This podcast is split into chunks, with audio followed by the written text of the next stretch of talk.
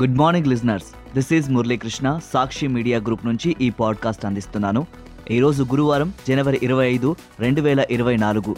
వార్తల ప్రపంచంలోకి వెళ్ళే ముందు హెడ్లైన్స్. విపక్షాల ఇండియా కూటమికి బీటలు. పశ్చిమ బెంగాల్లో ఒంటరి పోరు చేస్తామన్న తృణమూల్ కాంగ్రెస్. పంజాబ్లో తమది అదే బాట అన్న ఆమ్ ఆద్మీ పార్టీ. మోదీ ప్రజానాయకుడు రామ మందిర నిర్మాణంపై కేంద్ర కేబినెట్ ప్రశంసలు. పేదరికానికి నాణ్యమైన విద్యే సరైన మందు. ఇండియా టుడే సదస్సులో ఆంధ్రప్రదేశ్ సీఎం వైఎస్ జగన్మోహన్ రెడ్డి వ్యాఖ్య. ఆంధ్రప్రదేశ్లో పేదల ఇళ్ళలో సరికొత్త చరిత్ర. సుమారు ముప్పై లక్షల జగనన్న ఇళ్ళ పట్టాలకు రిజిస్ట్రేషన్. ఈ నెల ఇరవై ఏడు నుంచి రిజిస్ట్రేషన్ల ప్రక్రియ ప్రారంభం. మేము పార్టీ మారే ప్రసక్తే లేదన్న ఉమ్మడి మెదక్ జిల్లా బీఆర్ఎస్ ఎమ్మెల్యేలు. అమెరికాలో న్యూ హ్యాంప్షైర్ ప్రైమరీలో నెగ్గిన డొనాల్డ్ ట్రంప్.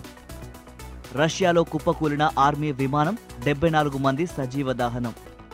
టెన్నిస్లో డబుల్ వరల్డ్ నెంబర్ వన్ ర్యాంకును అందుకోనున్న భారత స్టార్ రోహన్ బోపన్న.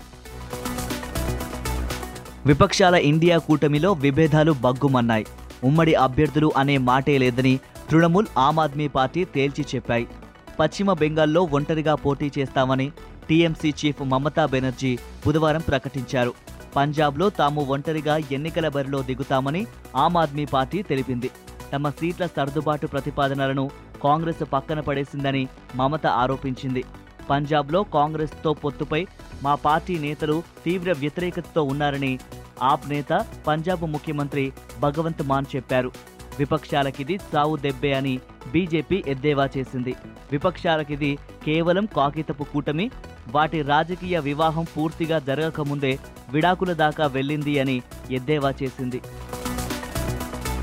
అయోధ్యలో రామాలయ ప్రారంభ కార్యక్రమాన్ని జయప్రదంగా నిర్వహించినందుకు బుధవారం ప్రధాని మోదీపై కేంద్ర కేబినెట్ ప్రశంసల వర్షం కురిపించింది. ఆ సందర్భంగా దేశ ప్రజలు మోదీపై కనబరిచిన ప్రేమ ఆప్యాయతలు ఆయన నిజమైన జననాయకుడని మరోసారి నిరూపించాయని పేర్కొంది.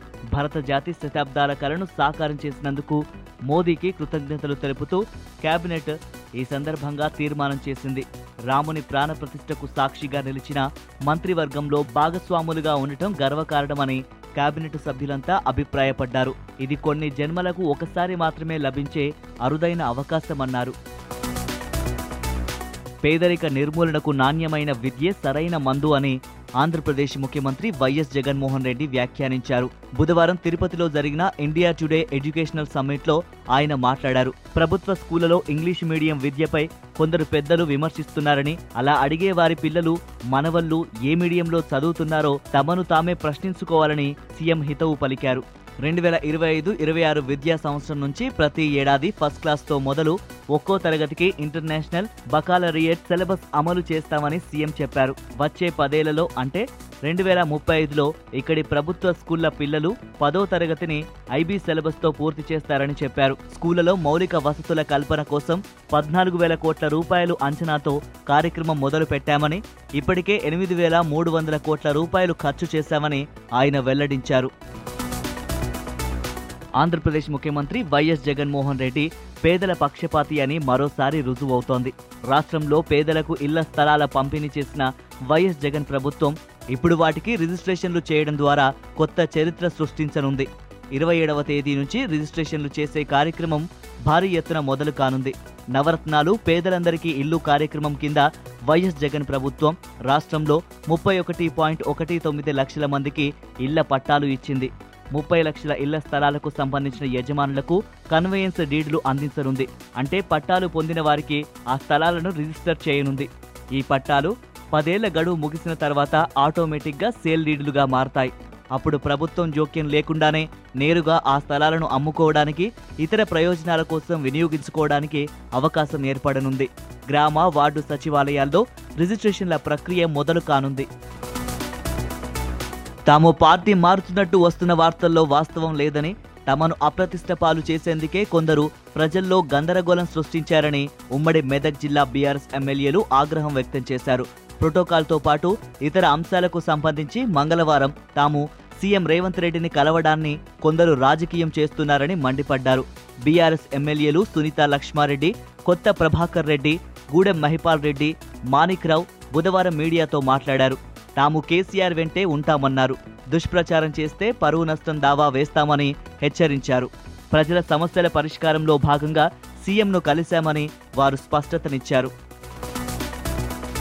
అమెరికా అధ్యక్ష ఎన్నికల్లో రిపబ్లికన్ పార్టీ తరపున అధ్యక్ష అభ్యర్థిత్వం కోసం జరుగుతున్న ప్రైమరీ ఎన్నికల్లో మాజీ అధ్యక్షుడు డొనాల్డ్ ట్రంప్ మరో రాష్ట్రంలోనూ గెలిచారు. అయోవా రాష్ట్రంలో ప్రైమరీలో గెలిచిన ట్రంప్ బుధవారం న్యూ హ్యాంప్షైర్ రాష్ట్ర ప్రైమరీలోనూ విజయం సాధించారు. భారతీయ మూలాలున్న అమెరికన్ నాయకురాలు నిక్కీ హేలీ ఆయనకు గట్టి పోటీ ఇచ్చారు.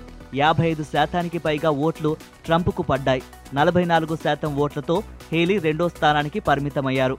ఇంకా డజన్ల కొద్ది రాష్ట్రాల ప్రైమరీ ఎన్నికలు ఉన్నాయని చివరిదాకా పోరాడతానని నిక్కీ హేలీ చెప్పారు. హేలీ ఈ రేసు నుంచి తప్పుకుంటే మంచిదని ఇప్పటికే తప్పుకున్న అభ్యర్థి వివేక్ రామస్వామి హితవు పలికారు. మరోవైపు న్యూ హ్యాంప్షియర్లో డెమోక్రటిక్ పార్టీ తరపున ఆ పార్టీలో జరిగిన ప్రైమరీలో ప్రస్తుత దేశ అధ్యక్షుడు బైడెన్ విజయం సాధించారు.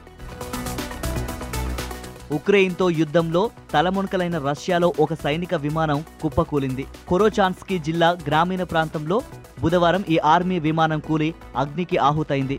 ఈ ప్రమాదంలో అరవై ఐదు మంది ఉక్రెయిన్ యుద్ధ ఖైదీలు సహా మొత్తం డెబ్బై నాలుగు మంది మరణించారు. ఉక్రెయిన్తో యుద్ధ ఖైదీల మార్పిడి కోసం ఉక్రెయిన్ సైనికులను తీసుకెళ్తూ ఉండగా ఈ దాడి జరిగిందని రష్యా ఆరోపించింది. అసలు ఆ విమానంలో ఖైదీలు లేరని ఉక్రెయిన్ బదులిచ్చింది. మాపై దాడి చేసేందుకు రష్యా అందులో క్షిపణులను తరలిస్తూ ఉంటే కూల్చేశామని ఉక్రెయిన్ తెలిపింది. వీరిలో ఎవరి వాదన నిజమనేది ఇంకా నిర్ధారణ కాలేదు. ఘటనా స్థలికి సైనిక కమిషన్ను పంపామని రష్యా తెలిపింది. మరోవైపు రష్యాతో యుద్ధంలో తమ వంతు సాయంగా ఉక్రెయిన్కు అధునాతన యుద్ధ హెలికాప్టర్ను పంపుతున్నట్లు జర్మనీ ప్రకటించింది. కెరియర్ చర్మాంకంలో భారత టెన్నిస్ స్టార్ రోహన్ బోపన్న ఉన్నత శిఖరాన్ని చేరుకున్నాడు. అసోసియేషన్ ఆఫ్ టెన్నిస్ ప్రొఫెషనల్స్ పురుషుల డబుల్స్ ర్యాంకింగ్స్లో బోపన్న నెంబర్ వన్ ర్యాంక్ సొంతం చేసుకోవడం ఖాయమైంది.